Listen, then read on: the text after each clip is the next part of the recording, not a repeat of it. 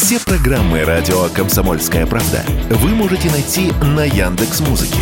Ищите раздел вашей любимой передачи и подписывайтесь, чтобы не пропустить новый выпуск. Радио КП на Яндекс Музыке. Это удобно, просто и всегда интересно. По сути дела, Николай Стариков. Да, и у микрофона Владимир Варсобин. Николай, здравствуйте. Добрый день, дорогие друзья. Добрый день, уважаемый Владимир. Мы находимся с вами в разных концах страны. Я так понимаю, надо, надо сразу сказать об этом нашим слушателям для экзотики. Я сейчас нахожусь в Челябинске, вы? А я нахожусь в Ростовской области.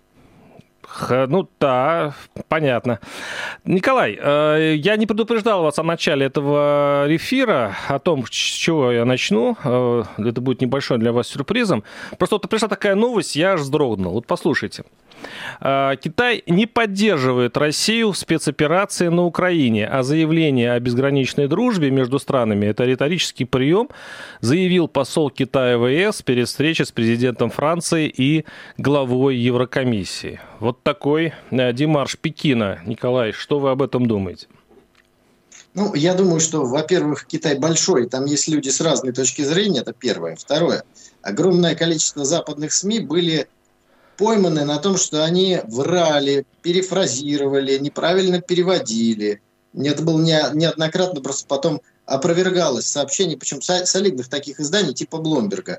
Поэтому я предлагаю вообще не обращать никакого внимания на слова посла Китая в ЕС. Ну, как говорится, Нет, как сказал, это так? Сказал. Подождите, Николай, надо это нужно обсудить, потому что э, действительно самые известные э, информационные агентства, которых подозревать в том, что они неправильно передали слова посла, но и потом все-таки там коммунистическая партия, там нельзя так подумать, что э, посол Китая, тем более в ЕС, Э, мог э, заниматься самодеятельностью. Придется анализировать, Николай. Я еще в предыдущих э, эфирах вас предупреждал, что позиция Китая, она будет очень шарнирная, и что-то вообще определенно говорить даже после визита в Москву нельзя. Вот и мои опасения подтверждаются. Ну, хорошо. Очень хорошо, что вы такой опасливый. Это, это замечательно. Как говорится, хотите аналитики, их есть у меня. Э, Урсула фон дер Ляйен летит в Китай. Макрон уже прилетел. Поэтому э, вариант второй, в дополнение к первому, некорректный перевод, это э, Китай хочет создать определенный фон для переговоров с европейцами. Мы с вами опять-таки в программе уже говорили, что стратегическая цель Запада, и Урсулы фон дер Ляйен, кстати, тоже, разорвать максимальное количество экономических связей между Китаем и Европой. Помогать им в этом Китай не собирается. Вот он, собственно, и говорит.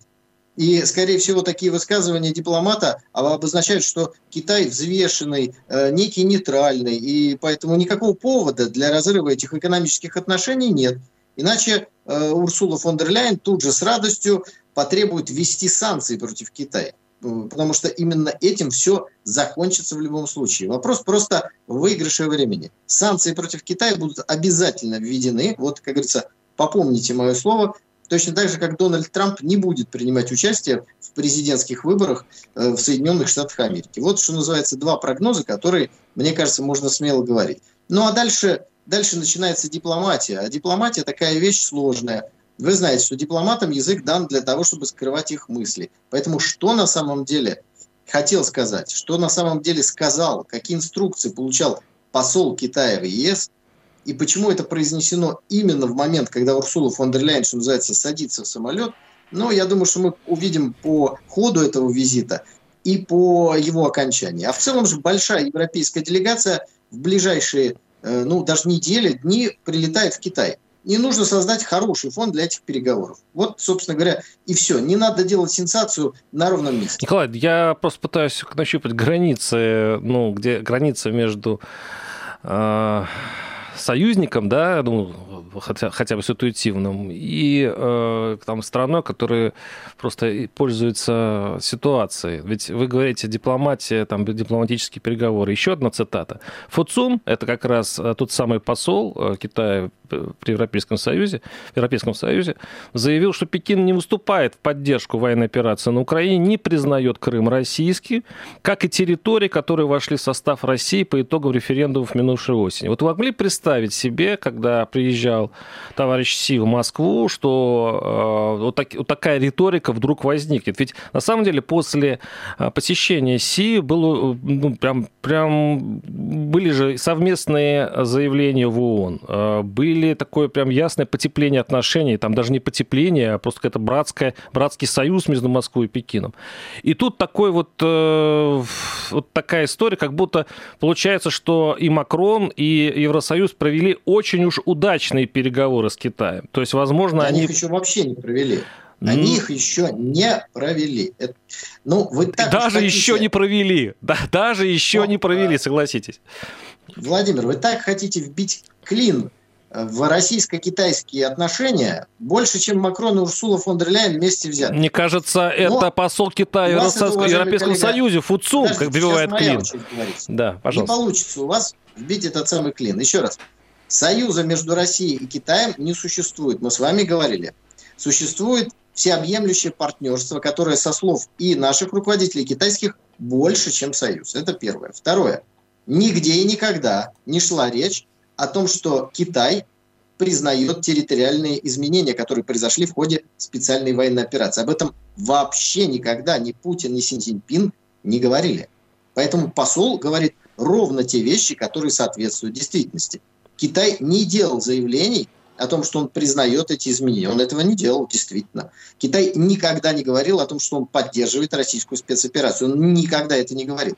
Китай же выступил с мирными переговорами, выступил с мирной инициативой. Как можно выходить с мирной инициативой и одновременно говорить, что вы поддерживаете одну сторону? Поэтому Китай хочет играть Николай. международную роль арбитра, миротворца. И в этом смысле он, конечно же, обязан демонстрировать некую такую вот дистанцию от позиции обеих сторон. Но прилетал Си Цзиньпинь в Россию, не, говорил много важного. Вот это всеобъемлющее партнерство, такая сложная формулировка, но э, она ведь повторялась не просто так.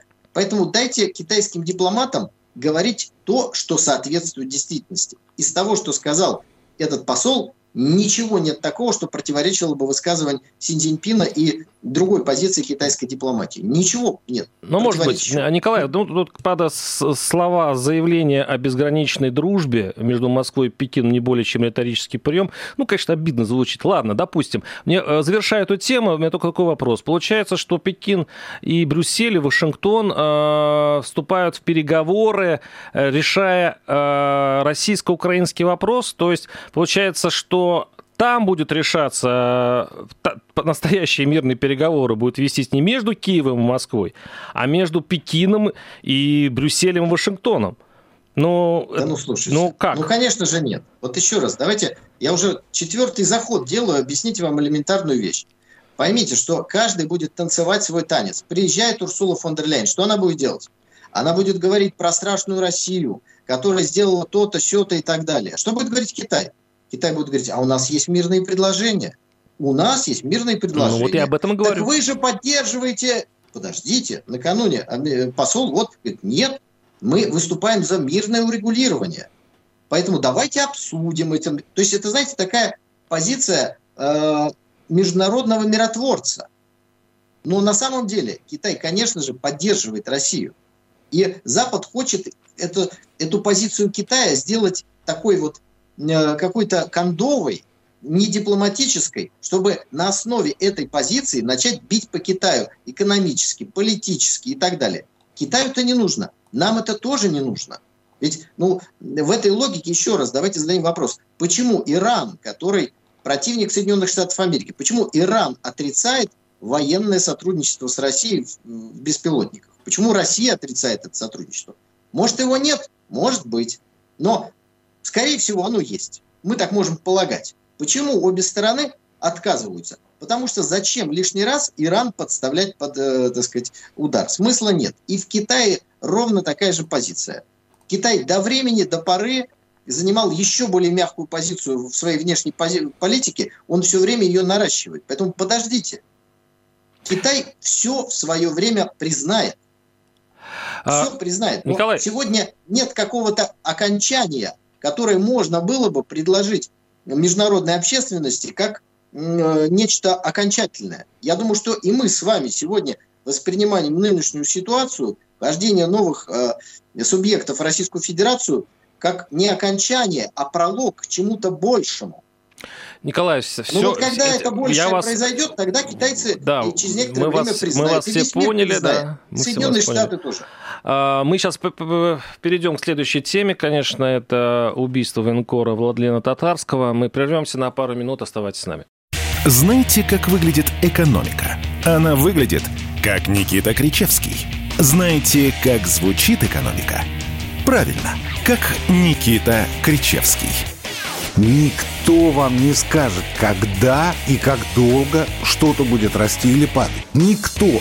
Никто, потому что Нострадамуса и прочих ясновидящих нет, не было и не будет.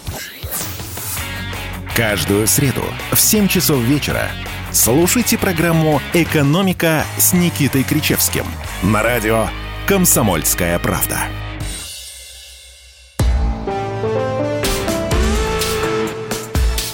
По сути дела, Николай Стариков. Микрофона Владимир Варсобин, э, Николай Стариков, конечно. Николай, э, перейдем к следующей теме. Это, конечно, вот э, дерзкое, я бы сказал так, слово подбирал, дерзкое убийство Владлена Татарского, военкора известного, вот эта статуэтка, девушка Трепова, тут как будто взята из столетней давности история, да, где э, Трепова это же исторический персонаж. губернатор Санкт-Петербурга. Да, да, губернатор, которого э, на кого было покушение бомби, там, террористки, которые отпустили, но это можно, конечно, почитать в истории. Вот э, как вы оцениваете эту историю? По большому счету, чему должно научить и власти, и общество эта страшная история? Ну, раз вы коснулись фамилии, ну, история иногда имеет какие-то вот такие, ну, странное чувство юмора, если можно сказать, если это вообще юмор, да. конечно. Генерал Трепов – это тот, кто требовал не жалеть патронов, э, подавлять беспорядки и в Москве, и в Петербурге жесткой рукой. То есть это такой, э, ну, наверное, сегодняшняя террористка Трепова, по своим взглядам, это антипод того Трепова, который был при царе-батюшке. Вот, вот здесь вот как раз и есть странность этой ситуации. Не знаю, имеет она к нему отношение какое-то. Не думаю, что ее выбирали из фами... исходя из фамилии. Э, вот когда я готовился к программе сегодняшней и думал, что же сказать в этой ситуации, и сначала мне показалось, что, наверное, есть смысл сказать о терроризме 21 века, когда, э, скорее всего, опять мы полагаем, вот эта вот э, террористка, она и не видела тех, кто ей присылал задание, вот, вот какая-то дистанция есть. А с другой стороны, я понял, а что тут нового? Нового вообще на самом деле ничего нет. Это использование человека в темную. Я вам напомню... А вы уверены, пару... что она не знала, что там в этой статуэтке? Ну, как сказать, это разберется следствие. Ну, это универсальный а, ответ. Вопросов. Ну, вы как думаете? То есть вот по, по я, всему тому, я что думаю, мы знаем. что на самом деле она что-то подозревала. Но сам факт, что она села недалеко от потенциального взрывного устройства, вот как-то всю эту логику немножечко нарушает. Не знаю, э, что-то не хватает в этой мозаике. Но Взмах ее руки. Вы, вы видели э, вот это видео, да, где она э, да. перед самым взрывом как-то как будто защищалась, она взмахнула рукой вот так вот. С одной стороны, я, она я не сел... хочу ее никоим образом оправдывать. Что вы? Это, э, так сказать... А почему здесь оправдание? Упаси бог. А Я сейчас, собственно говоря, пишу книгу, посвященную терроризму, поэтому прям погружен в этот вопрос. Но что я хотел сказать, когда имею в виду, что использовали в темную? Когда террорист, исполнитель э, не видит заказчика, вообще не видит. Она с кем-то там разговаривала, кто-то что-то ей сказал, пришла какая-то переписка, потом таксист с ее слов привез ей эту, это, это взрывное устройство. Но вот когда мы говорим о том, что 21 век, все дистанционно, не-не-не, подождите, ведь кто-то это дистанционное устройство в Санкт-Петербурге установил или собрал его в Москве. Ведь, то есть конкретные агенты, конкретные спецслужбы, украинской или западной, а скорее всего и того, и другого, они находятся в России. Они не из Киева прислали ей эту бомбу. А эту откуда бомбу вы знаете? привезли дистанционно. А почему вы считаете, Но... что не привезли из Киева? Потому что взрывные устройства собираются на месте. Никто не будет тащить их в таком виде через границу. Агент есть здесь. И задача э, наших служб безопасности их поймать, э, потом судить и, так сказать, уничтожить, если такая возможность будет э, при, или ситуация так будет развиваться. Но вот смотрите, давайте вспомним период терроризма, который был связан с контртеррористической операцией на Кавказе. Я напомню вам э, такой страшный эпизод, когда в Домодедово взорвался террорист смерти. Вот, казалось бы, логика такая. Дали, значит, человеку взрывное устройство, он пошел и взорвался. А вот когда смотришь видео этого теракта, видно, что вот этот э, террорист-смертник идет, покупает себе мороженое и ест. Так не будет вести себя человек, который собирается через пару минут взорваться.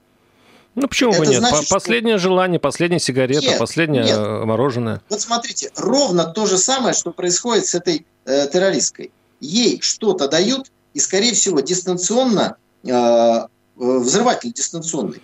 Вот точно а мы об этом еще поговорим, иди, Николай, это тоже интересная тема, да-да. Угу. Иди в аэропорт, встреть кого-нибудь, чего-нибудь передай за деньги. И человек берет эту посылку и идет. Он не знает, что это бомба, которая взорвется. Но сзади стоит тот, кто знает и который нажимает взрыватель. Так вот, в ситуации с Треповой, скорее всего, был тот, кто нажимает взрыватель. Николай, вот я об этом хочу спросить вас. Подождите, подождите. Вот по поводу, по поводу, э, кто нажал кнопку и кто там э, позвонил на, этот, на, на, на эту статуэтку, что она взорвалась.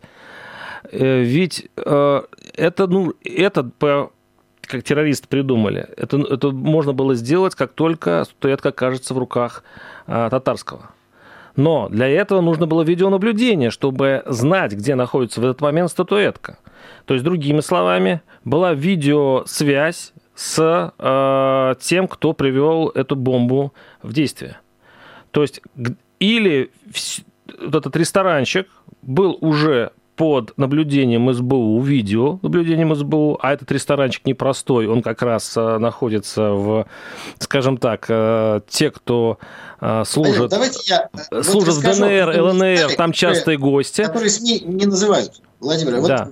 значит, важные детали, которые э, могут искажать картину. Во-первых, давайте мы не будем в компетенцию следствия лезть, разберутся там какой был взрыватель, как и все. Это технические подробности. Я просто хотел сказать, собственно говоря, что использование человека, который что-то приносит куда-то, не зная, что это взорвется, оно не ново. Что себе думала эта террористка, мы узнаем.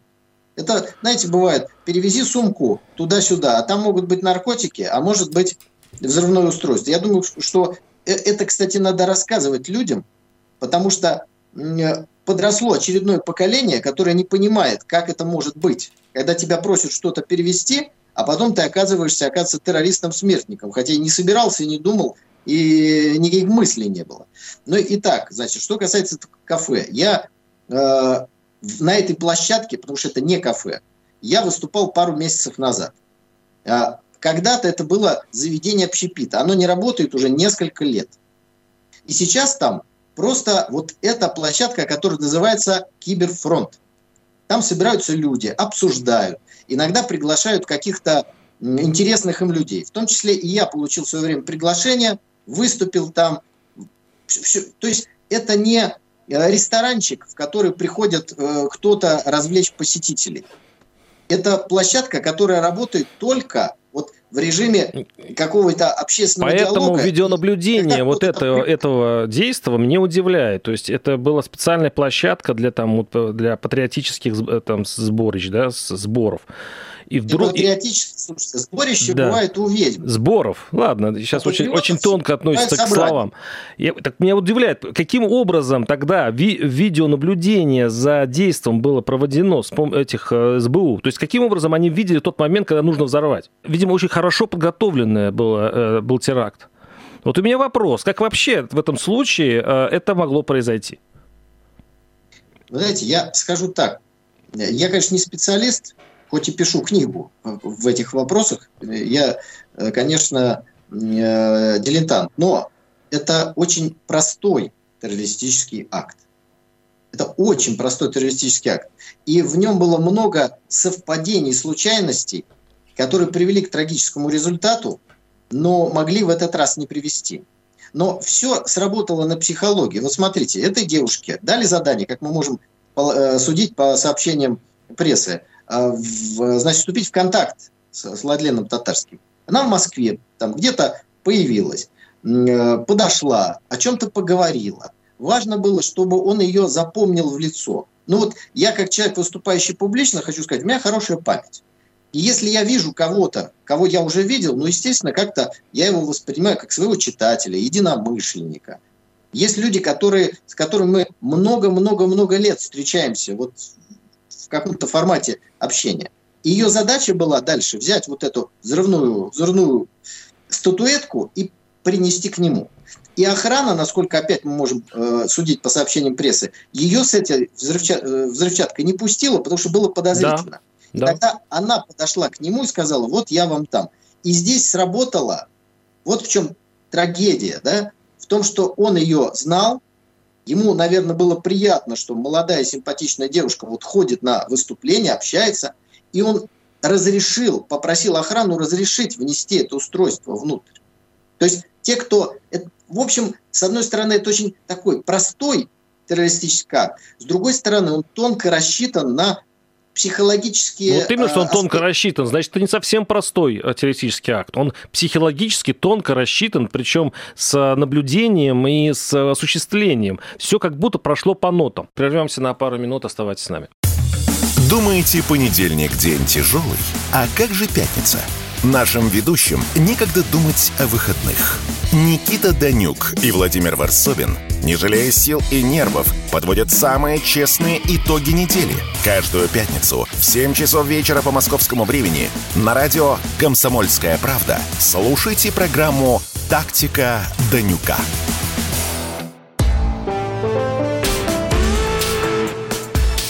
По сути дела, Николай Стариков. У микрофона Владимир Варсобин, Николай Стариков. Э, Николай, извините, прервала вас э, реклама и новости. Ну, договорите по поводу вот э, этого теракта татарского. Значит, я вам скажу вот что. Я сейчас был в Херсонской и Запорожской области, где вопрос борьбы с терроризмом, он актуален и остр. И бороться с терроризмом нужно, конечно, предотвращая все это, но в то же время э, жестко выкорчевывая все попытки создать какое-то террористическое подполье и так далее. России необходимо отказаться от моратория на смертную казнь. И чем дальше мы слышим какие-то ну, я не знаю, как это сказать, чистоплюйские разговоры о том, что это невозможно, потому что мораторий... Мораторий это что, законы физики, что ли? Николай, другой это аргумент. У нас нет в России доверия к, право... к э, судебной системе. Ну, ну это, это, это вот факт такой. Поэтому, поэтому э, если, если, если пожизненный срок еще можно каким-то образом Поскольку, отменить... Подождите, дайте я закончу. Поскольку да. у нас демократия Проведите опрос любой, он вам покажет, что за применение смертной казни большинство. Это раз. Второе. Речь идет о применении смертной казни по тем статьям, где она уже есть. Это первая часть. Вторая часть. Надо пересматривать статьи по терроризму, внимательно их почитать. Может быть, там вполне себе достаточные наказания. Вполне достаточные.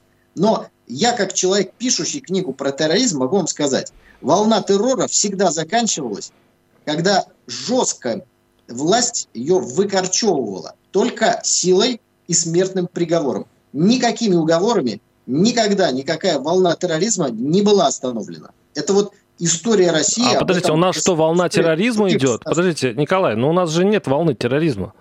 У нас сейчас... Не, ну, но я... они хотят это сделать. Ну, ну, ну подождите, но, ну, если, если нет еще самого факта, если мы говорим об единичных фактах... Конечно, еще... нет этого факта. В Мелитополе, вот я был Э, за день до моего приезда взорван один из э, местных руководителей. До этого еще взрыв. Э, есть попытки диверсий на новых территориях различных. Хорошо, органы их в большинстве предотвращают. Вот взрыв в, в Петербурге.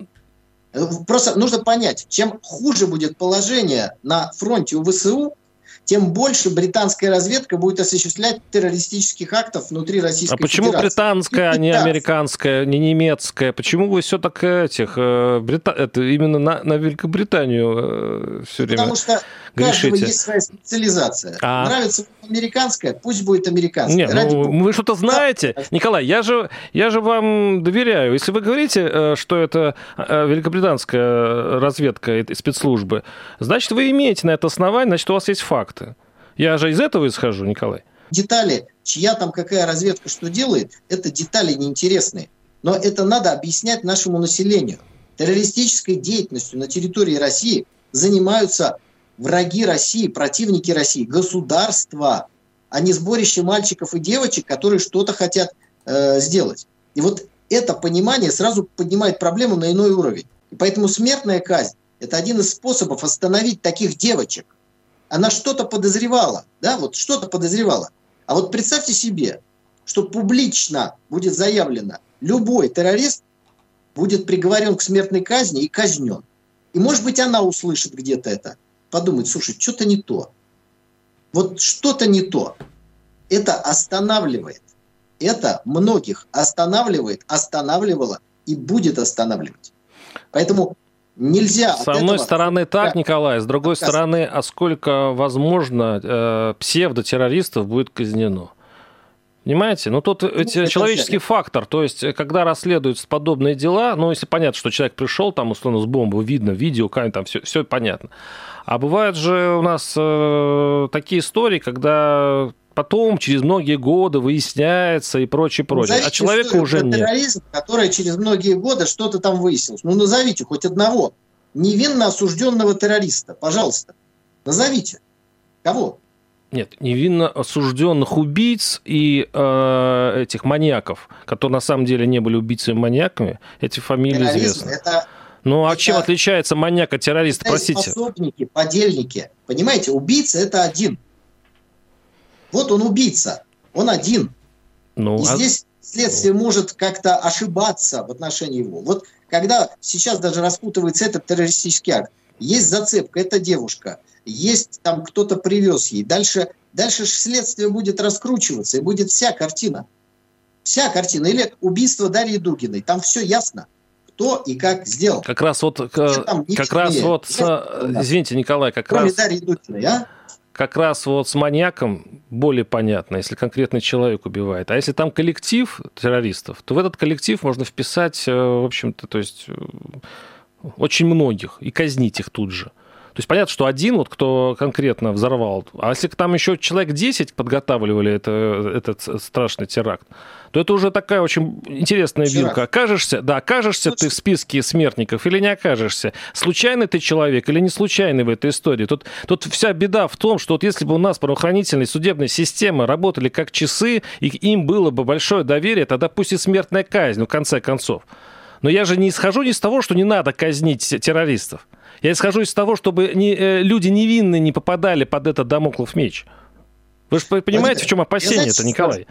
Вот у Российской Федерации нет времени ждать, пока вы, Владимир, наполнитесь доверием к правоохранительной системе Российской Федерации. Николай, а причем, а почему вы говорите обо мне? Я о себе сказал? Вы, вы по мире, вы, вы, вы, вы хоть социологию смотрели, как э, люди доверяют? Ну, подождите, я же говорю не о себе, Николай. Я же говорю о том, что э, на самом деле люди, ну, они же тоже смотрят критично на, на наш, наш судебный э, состав, на, на наши приговоры, решения что они знают примерно, как, как э, можно защитить себя с помощью... Вы знаете, как количество оправдательных приговоров в России?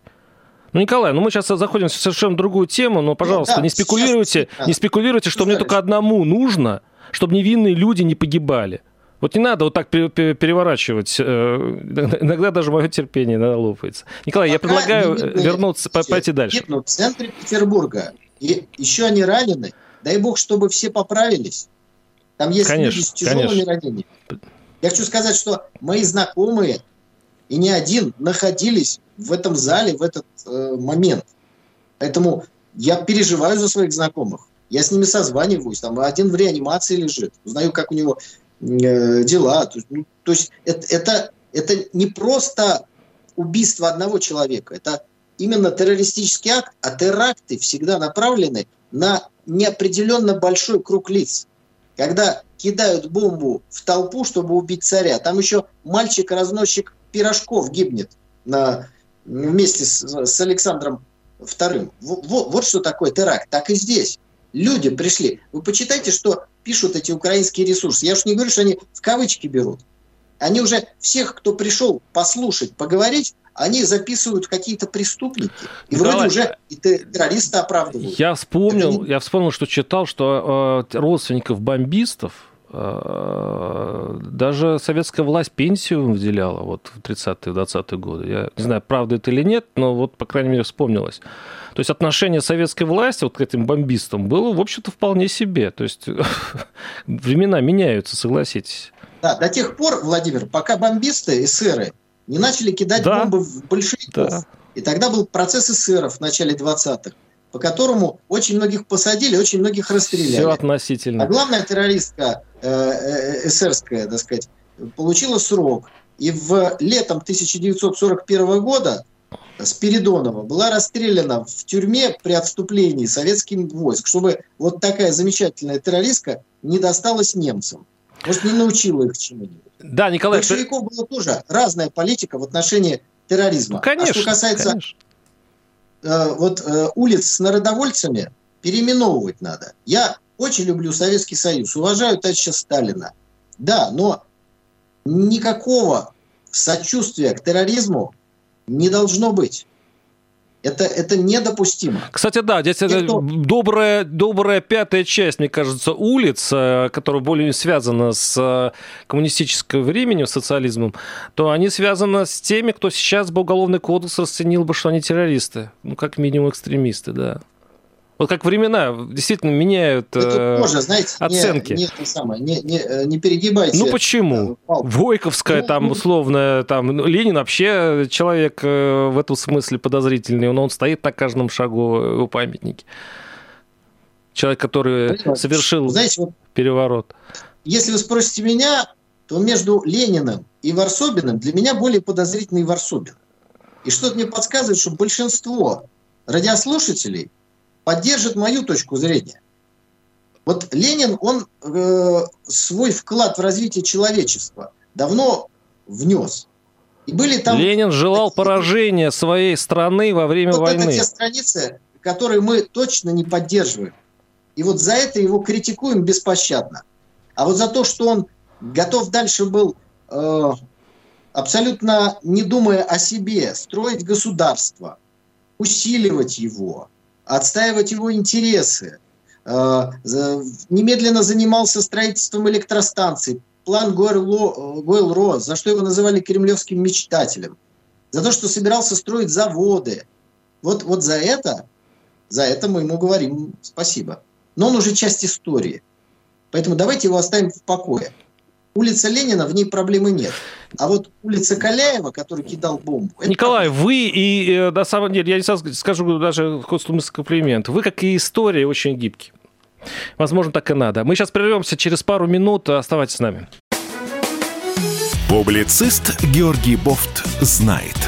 Он знает, кто виноват, что делать и как нам быть дальше. А вот на ЖКХ я заметил, что цены нифига не снижаются, потому что куда же ты денешься с подводной лодки. И на бензин почему-то цены не снижаются, хотя у нас его должно быть хоть залейся. Или вот газ, например. Тоже я смотрю вот на газовый счетчик, ни хрена не снижаются цены на газ. Почему же так? Программу «Бофт знает» слушайте каждый четверг в 8 часов вечера по московскому времени на радио «Комсомольская правда». А вы хотите что? Вы хотите какую-то пропаганду вести или вы хотите до истины докопаться?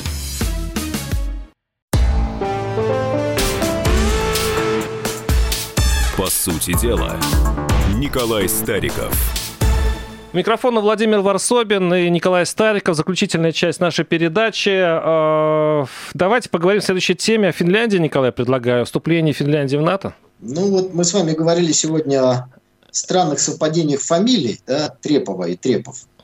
А вот сейчас перед нами факт, когда это не совпадение, это прям конкретно точно выбранное число. Объясню, о чем речь. 4 апреля 2023 года Финляндия вступила в НАТО. Так вот, 4 апреля 1949 года НАТО было создано 12 государствами. Владимир, вы верите в то, что это совпадение? Я нет, сразу скажу. Ну, Конечно, нет. Э, ну, это Трепова уже совпадение, Николай. Трепова – это совпадение, Но. а вот это конкретный сигнал. Потому что англосаксы ну, любят началось. посылать сигналы, они любят какие-то символы. Вот вам еще совпадение в кавычках. Германия была принята в состав НАТО, ну, ФРГ, Федеральная, Федеративная Республика, 9 мая. Тоже совпадение? Ну, ну хорошо, то есть какой ну, сигнал, какой сигнал в этом случае э, они дают э, России, то есть э, наши бывшие партнеры? Они дают сигнал в данном случае не России, потому что России по большому счету все равно, четвертого или пятого угу. вы примете. Они дают сигнал своим ну, подопечным, тем, кто там находится в, в разной степени добровольности. Они говорят, что это политика, что как 4 апреля какого-то года, 49-го, создали НАТО, так и будем расширяться дальше. И ваше мнение, Россия, нас не интересует. Вот в чем сигнал. А своим сигнал в том, что мы расширялись, расширяемся и будем дальше расширяться, чтобы править миром. Потому что сейчас э, зона ответственности Североатлантического альянса уже вы понимаете, туда в сторону Японии, в сторону Китая уходит. Николай, смотрите, вот я как раз хотел с этого, в общем, и, в общем, затеять еще этот разговор. По поводу, сейчас э, протяженность границы НАТО и России, вот с преступления Финляндии выросла примерно вдвое, до 2600 километров, да? А ведь год назад была заявлена совершенно противоположная цель э, России. То есть у нас э, объявлялось, что все, все что вот эта э, специальная операция и так далее, все это было затеяно для того, чтобы не допустить приближения границ НАТО к России.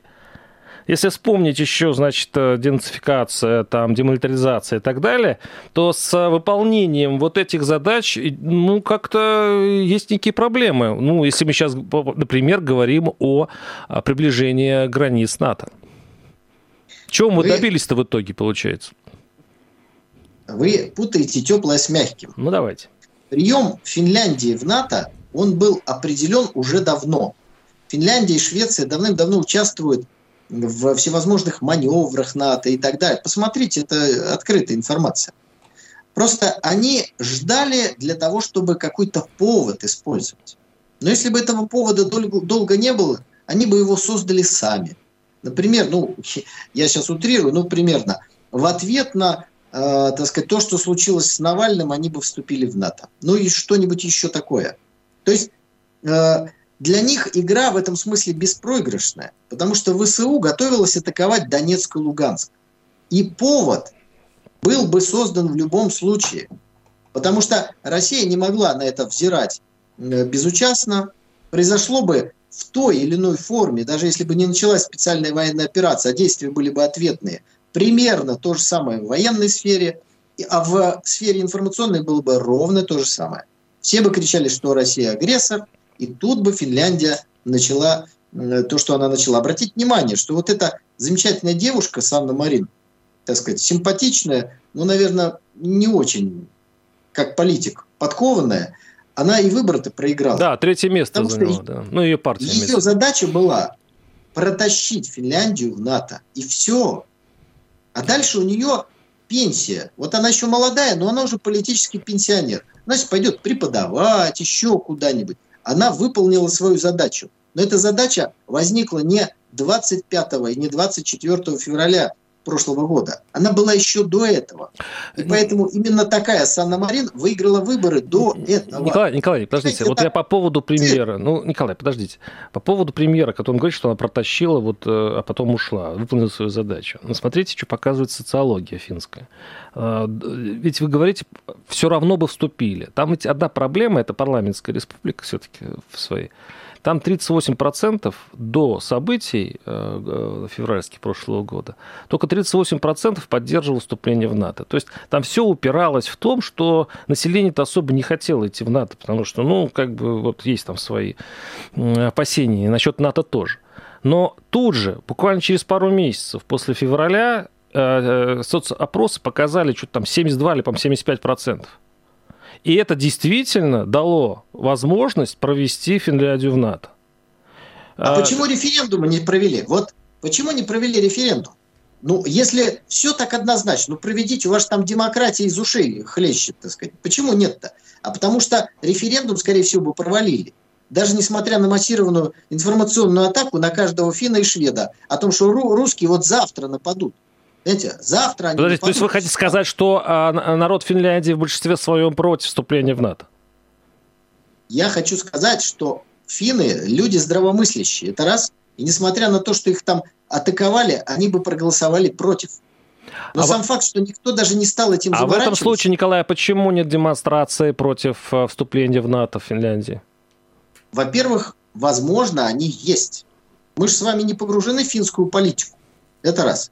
Во-вторых, совершенно очевидно, что они бессмысленны и бесполезны. В-третьих, э, сегодня на Западе любой, кто выступает с отличной от курса партии э, точкой зрения, даже с сомнениями, он немедленно становится нерукопожатным. Люди просто боятся. Просто боятся. Нельзя просто даже сказать, слушайте, ну может у России были какие-то основания для проведения специальной операции. Все, ты агент Путина, нерукопожатный, нельзя и так далее. Но, опять-таки, вы рассматриваете события в динамике. А мы, опять вспомните, в нескольких программах я вам рассказывал историю моего приятеля, у которого есть квартира в Финляндии. Ну вот в Питере есть такие наивные люди, которые там недвижимость приобретали. И несколько лет назад, еще в период ковида, у него, ему закрыли счет в банке. Он солидный человек, всегда платил. Банк сказал, вы нам не интересны, все. И стал вопрос, как платить за коммуналку, непонятно. Одновременно с этим его сын, который учился в финском вузе, вдруг столкнулся с тем, что ему не продлевают визу. Он ничего не, не совершал, никогда никаких правонарушений, правонарушений, ничего не делал. Просто сказали, мы вам не продлим. Он подал апелляции и таким образом доучился до конца, слава богу. Но его выдавили из Финляндии. И отца, и сына, так сказать. И это таких случаев очень много. Почему это происходило? Потому что политика Финляндии на выдавливание России и на будущее строительство этого железного занавеса своей страны уже была решена. Оставалось только найти повод. Этот повод им должен был дать Зеленский в той или иной форме. Поэтому совершенно все равно, что они сейчас делают. Они, это их право. Мы остановить это никак не могли. Мы должны доделать специальную военную операцию на территории Украины. Это будет самый лучший наш ответ. Но остановить вступление Финляндии в НАТО ну, невозможно. Невозможно. Если Финляндия, нарушая все демократические принципы, так хочет, ну как вы ее остановите? Никак. Пусть будет в НАТО. Ну, конечно, нам это не нравится. Но мы с этим ничего не можем сделать с точки зрения недопущения этого. Николай, в ваших а словах, ваших, в ваших словах сквозит какая-то, простите, беспомощность. Как это мы... Ну, я даже не мог себе раньше представить, что мы ничего не сделаем, не можем сделать с преступлением Финляндии в НАТО. Но нет, нет, вот я, я, бы, я бы такую вашу речь, простите, я такую вашу речь года 3-4 назад бы даже не мог бы себе представить. А теперь мы принимаем это как будто, ну, а что можем сделать? Это такая страна, ну, у них есть на это право. Вообще такой, от такой риторики я, том, я уже право. отвык, простите. Дело в том, что если они принимают решение, которое противоречит их национальным интересам, а это противоречит, потому что Россия никаких военных планов в отношении Финляндии никогда не имела. Теперь придется их заиметь. Заиметь придется? То есть у нас придут Они военные планы насчет Финляндии? Подождите, я не закончил. Они принимают это решение. Как вы можете предотвратить его? Уговаривать их, что ли? Нет, конечно. Ну нет, конечно. А я вам еще такой добавлю один факт. Э, э, говорящий о том, что они, в общем, такие прижимистые. По-моему, с 1 января 2021 года, если не ошибаюсь, э, президент своим указом запретил продажу леса-кругляка. Угу. А основным из приобретателей, значит, была Финляндия. Одним из основных. И все. До этого им вступать надо, потому что они леса лишатся который им нужен. Самое а экзотическое вроде... объяснение вступления в НАТО, лес рубля. Да, Смотрите, Еще да, не для них это тоже важно. Да. То есть давят на тебя и говорят, вступай. Потому ну, у меня промышленность там, ну как это же? А теперь уже этого аргумента у них не осталось. Николай, э, поговорим еще через неделю обо всем. Спасибо. До свидания. До свидания. По сути дела, Николай Стариков.